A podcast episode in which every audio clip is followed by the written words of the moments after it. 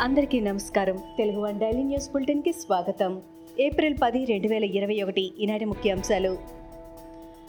పరిషత్ ఎన్నికల బరిలో టీడీపీ లేకపోయినా రిగ్గింగ్ చేశారని చంద్రబాబు ఆరోపించారు.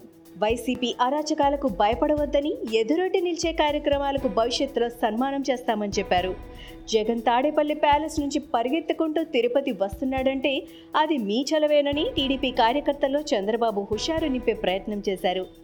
తిరుపతి ఉప ఎన్నిక ప్రచార నేపథ్యంలో శ్రీకాళహస్తి అసెంబ్లీ నియోజకవర్గ కార్యకర్తలతో సమావేశమయ్యారు.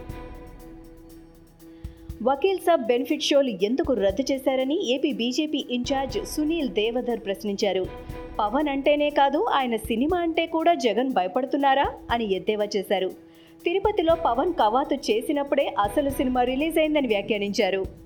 ప్రతి శుక్రవారం నాంపల్లి కోర్టుకు వెళ్ళి హాజరు వేయించుకునే అలవాటు ఉన్నవాడే కదా? వకీల్ సాబ్ను చూసి భయపడేది అని ట్విట్టర్లోనూ ఆయన సెటైర్ వేశారు. తిరుపతి లోక్సభ ఉప ఎన్నికకు ముందు అధికార వైఎస్ఆర్ కాంగ్రెస్ పార్టీకి షాక్ తగిలింది. ఆ పార్టీ ముఖ్య నేత తెలుగుదేశం పార్టీలో చేరబోతున్నానని ప్రకటించారు. తిరుపతి లోక్సభ ఉప ఎన్నిక ప్రచారంలో భాగంగా శ్రీకాళహస్తిలో ఉన్న టీడీపీ అధినేత చంద్రబాబు నాయుడిని కడప జిల్లా రాయచోటికి చెందిన వైసీపీ నేత రామ్ ప్రసాద్ రెడ్డి కలిశారు. సీఎం జగన్మోహన్ రెడ్డి సొంత జిల్లాకు చెందిన నేత వైసీపీకి గుడ్ బై చెప్పి తెలుగుదేశం పార్టీలో చేరుతూ ఉండటం చర్చానీయాంశంగా మారింది. TDP MP Rammohan Naidu CM జగన్ను ఉద్దేశించి కీలక వ్యాఖ్యలు చేశారు. కేంద్ర ప్రభుత్వాన్ని ప్రశ్నిస్తే జగన్ను జైల్లో పెడతారనే భయంతోనే వైసీపీ ఎంపీలు పార్లమెంట్లో మాట్లాడలేకపోతున్నారని ఆరోపించారు. తన కేసుల నుంచి ఎలా బయటపడాలనే విషయంపైనే జగన్ ఆలోచిస్తున్నారని ప్రజల సమస్యల గురించి ఆలోచించట్లేదని చెప్పారు. తిరుపతిలో మీడియాతో మాట్లాడిన రామ్మోహన్ నాయుడు వైసీపీ నేతలు ఇసుక అమ్ముకొని అక్రమాలకు పాల్పడుతున్నారని ఆరోపించారు.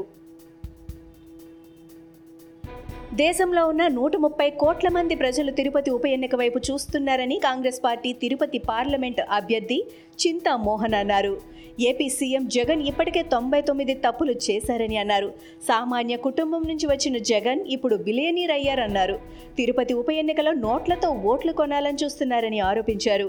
జగన్ జడ్జీల దయతో ముఖ్యమంత్రిగా ఉన్నారని అన్నారు చింతామోహన్ టీఆర్ఎస్ సర్కార్పై సంచలన ఆరోపణలు చేశారు పీసీసీ చీఫ్ ఉత్తమ్ కుమార్ రెడ్డి. నలుగురు టీఆర్ఎస్ ఎమ్మెల్యేలు బెంగళూరు డ్రగ్స్ కేసులో ఇరుక్కున్నారని చెప్పారు. తెలంగాణ పరువు తీసిన నలుగురు ఎమ్మెల్యేలను అసెంబ్లీ నుండి బహిష్కరించాలని డిమాండ్ చేశారు. ఇప్పటి వరకు ల్యాండ్ శాండ్ వైన్ డీల్ చేసే టీఆర్ఎస్ నేతలు డ్రగ్స్ దందాలో కూడా వేలు పెట్టారని మండిపడ్డారు. కర్ణాటకలో బీజేపీతో మాట్లాడుకొని కేసును మాఫీ చేసేలా ప్రయత్నాలు చేస్తున్నారని ఉత్తమ్ విమర్శించారు. ప్రైవేట్ ఉపాధ్యాయులు సిబ్బందికి ఏప్రిల్ నుంచే సాయం అందించాలని తెలంగాణ ప్రభుత్వం నిర్ణయించింది. జిల్లా కలెక్టర్లు అధికారులతో మంత్రులు సబితా ఇంద్రారెడ్డి గంగుల కమలాకర్ వీడియో కాన్ఫరెన్స్ ద్వారా సమీక్ష నిర్వహించారు. దాదాపు ఒకటి పాయింట్ నాలుగు ఐదు లక్షల మంది ప్రైవేటు విద్యా సంస్థల్లో పనిచేస్తున్నారని అంచనా వేయగా వారికి సాయం కోసం నెలకు నలభై రెండు కోట్లు అవసరమవుతాయని అధికారులు మంత్రులకు తెలిపారు. రేషన్ దుకాణాల వారీగా లబ్ధిదారులను గుర్తించాలని మంత్రులు సూచించారు. వివిధ రాష్ట్రాల్లో కోవిడ్ వ్యాక్సిన్ కొరత ఉందన్న వార్తలను కేంద్ర హోంమంత్రి అమిత్ షా తోసిపుచ్చారు. అన్ని రాష్ట్రాలకు అవసరమైనన్ని వ్యాక్సిన్ డోసులు అందజేస్తున్నట్టు చెప్పారు. వ్యాక్సిన్ కొరత ఉందన్న సమాచారం సరికాదని అన్నారు. కేంద్ర బలగాలపై పశ్చిమ బెంగాల్ ముఖ్యమంత్రి మమతా బెనర్జీ చేస్తున్న వ్యాఖ్యలు సరికాదని ఓ ప్రశ్నకు సమాధానంగా అమిత్ షా చెప్పారు. అరాచకవాదం వైపు బెంగాల్ను నెట్టాలని ఆమె కోరుకుంటున్నారా అని ప్రశ్నించారు. జమ్మూ కశ్మీర్ మాజీ ముఖ్యమంత్రి నేషనల్ కాన్ఫరెన్స్ నేత ఒమర్ అబ్దుల్లా నేడు కరోనా మహమ్మారి బారిన పడ్డారు. ఈ విషయాన్ని ఆయన స్వయంగా వెల్లడించారు. తనలో కరోనా లక్షణాలు లేవని అయినప్పటికీ హోమ్ ఐసోలేషన్లో ఉన్నానని పేర్కొన్నారు. ఏడాది కాలంగా ఈ మహమ్మారి నుంచి తప్పించుకుంటూ తిరుగుతున్నానని ఎట్టకేలకు అది తనను పట్టుకుందని ఒమర్ ట్వీట్ చేశారు.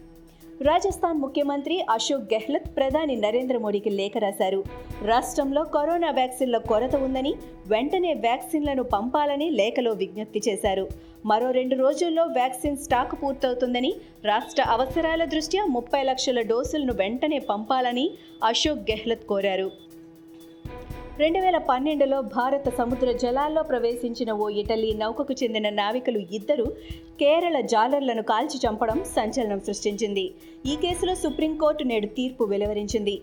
పది కోట్ల పరిహారం చెల్లించాలని ఇటలీని సుప్రీంకోర్టు ఆదేశించింది. భారత విదేశీ మంత్రిత్వ శాఖ వద్ద పది కోట్లు డిపాజిట్ చేయాలని స్పష్టం చేసింది. ఇవి ఈనాటి ముఖ్యాంశాలు. మరికొన్ని ముఖ్యాంశాలతో మళ్ళీ రేపు కలుద్దాం. ఈ షోని క్రమం తప్పకుండా వినాలనుకుంటే మీరు ఈ షో వింటున్న ప్లాట్ఫామ్లో కానీ లేదా Google podcast Apple podcast Gaana మరియు ఏ ఇతర పాడ్కాస్ట్ యాప్లోనైనా సెర్చ్ చేసి సబ్స్క్రైబ్ అవ్వండి. కొత్త ఎపిసోడ్ వచ్చినప్పుడు మీకు అప్డేట్ వస్తుంది. అంతవరకు సెలవు. నమస్కారం.